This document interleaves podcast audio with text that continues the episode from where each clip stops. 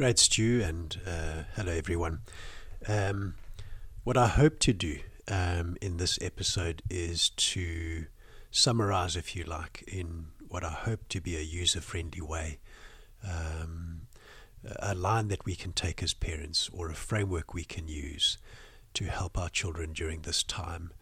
Um, Stu, I came across an article um, earlier or end of last week, and um, it was talking about um, young people in the world today, um, in the in the space that we're all in, and um, that studies are showing that young people, children and teens, are disclosing less than they have before, sharing less of what's going on inside of themselves um, with their parents, um, with with with adults that they trust.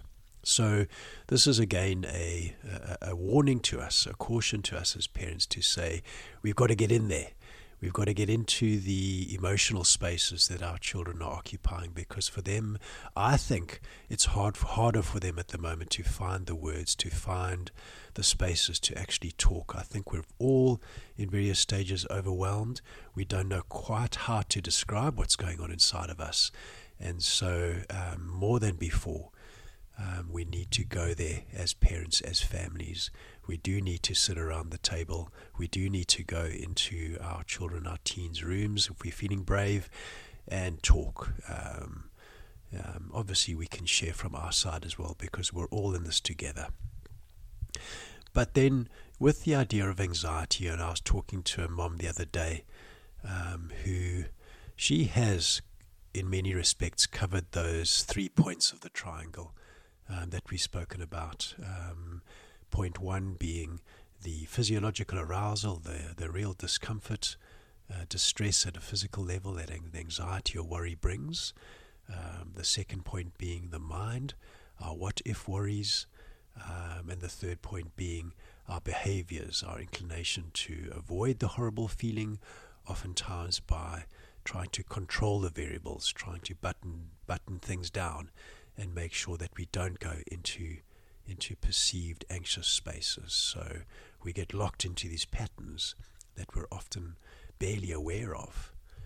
So how does a parent um, talk to her child about this? How do we how do we help our kids? Now, in this case, the mum has been doing some work with her her son she has been talking with him about anxiety. So they understand the terms, if you like. And I think for parents, I'd want to say, give yourselves a chance to talk this through. This is not a once off conversation. Getting our, our understanding, if you like, our shared understanding of this thing called anxiety. It's not something that has to be wrapped up in any kind of hurry. But give yourselves a chance to, to get it, to get the feel for it, so that uh, parent and child are able to talk um, using the same language, the same terms.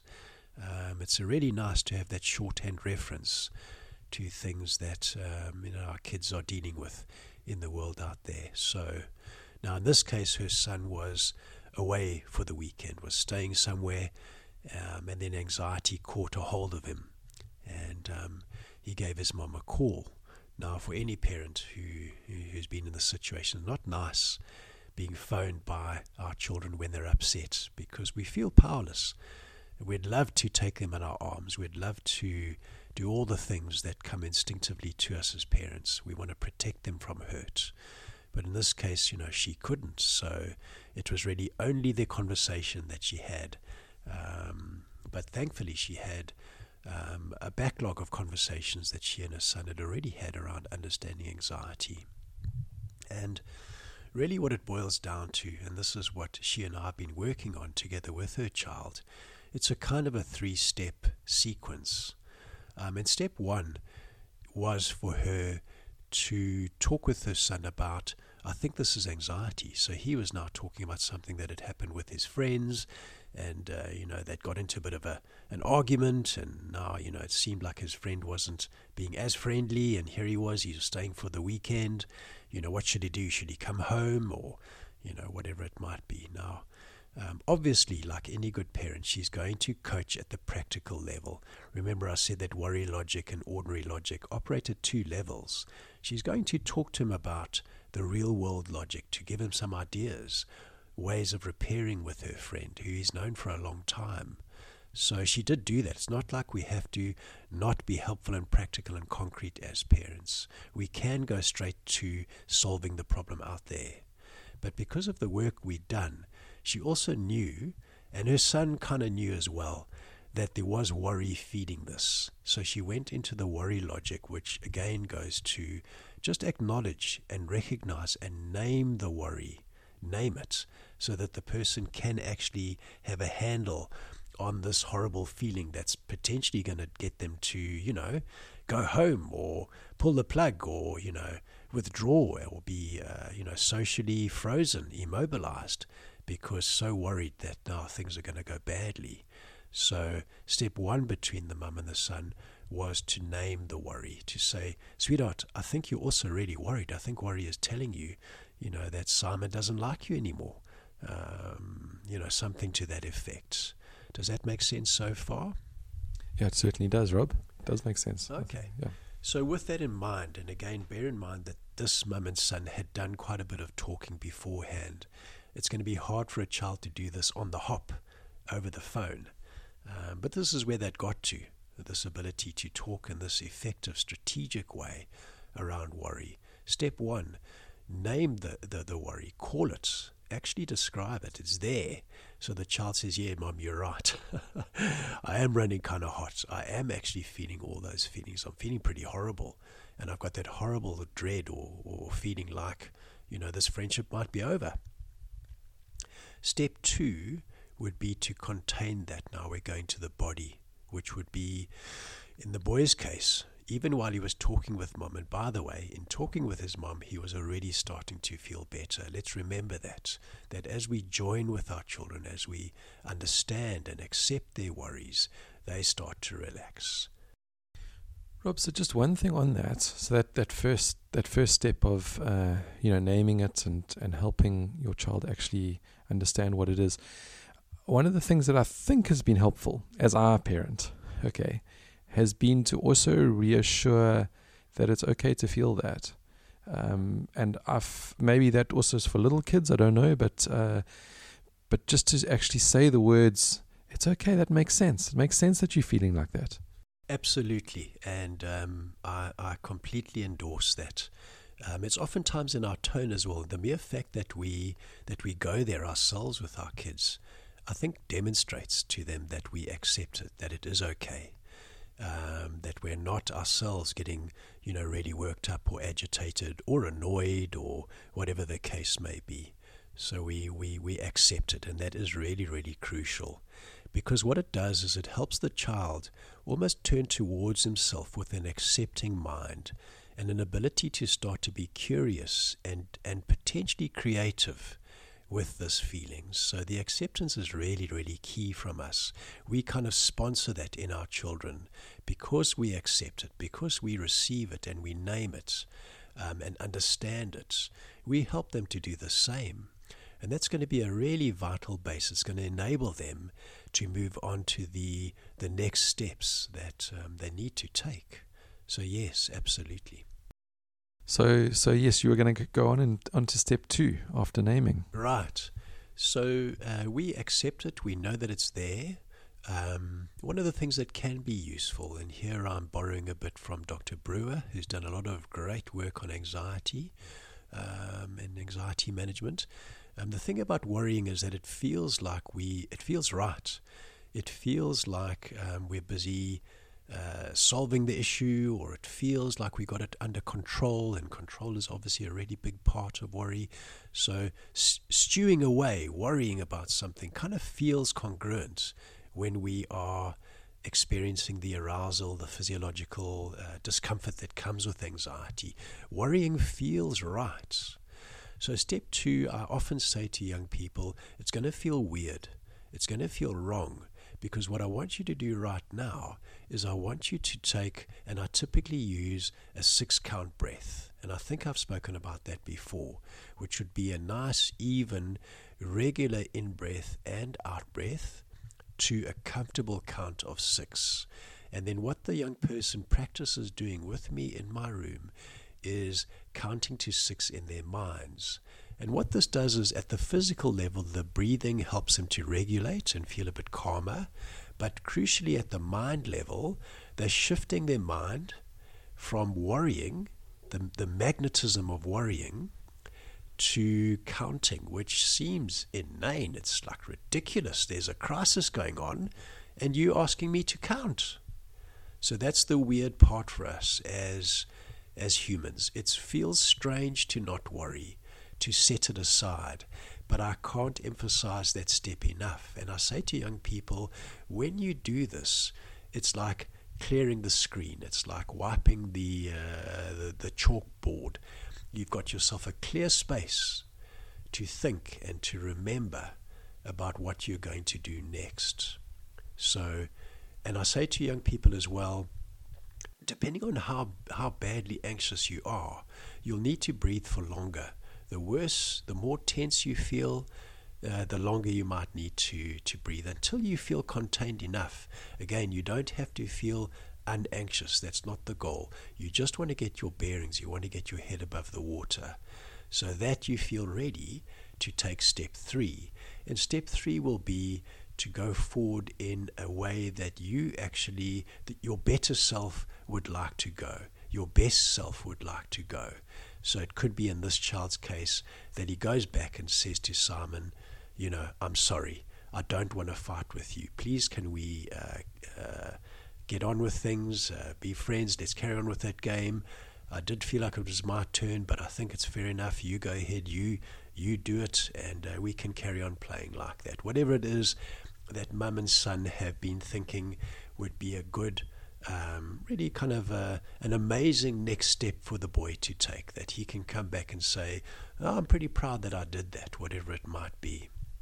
Of course, if Simon was being a real jerk, let's flip it for a bit. Let's say Simon was actually being, you know, a, bully, and um, he'd always been a bit of a jerk.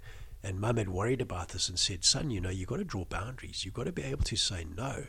Then maybe in actual fact for him it would be to say, Sweetheart, I think this is the time you need to call it and say, Simon, I don't think you're actually a very nice friend either you change while I'm here or I am going home. So again, there's no saying what the right behavior is because it's going to depend very much on the circumstances. But this is what we're doing. We're calling ourselves and our children to the best way that we can think of um, in the face of our fears, in the face of our worries.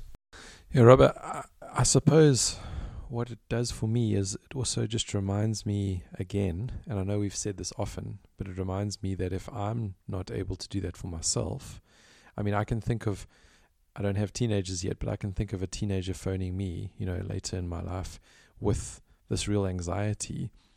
Uh, I can imagine myself, as, as you've said before, getting very anxious myself and actually practicing these things ourselves first uh, and, and getting good at them. I mean, I'm not suggesting we don't do them with our kids as well, but I'm just saying, I know for myself, I still need some practice um, in, in, in some of these things one of the, one thing that I wanted to talk about a little bit on step two is uh, you know I've I found and maybe it's just me but I found the breathing thing uh, it helps but it doesn't help me immensely uh, oddly enough and uh, but you you know these other things that I'm going to mention aren't aren't simple to do just when you in any but but I find a you know just as an aside like having a cold shower calms me down quite a lot. And I suppose it's that sensation of just having to focus on something else because it's cold and you you breathing or um or as I've said before, also just sitting down and writing, like getting it all out of my head onto a piece of paper.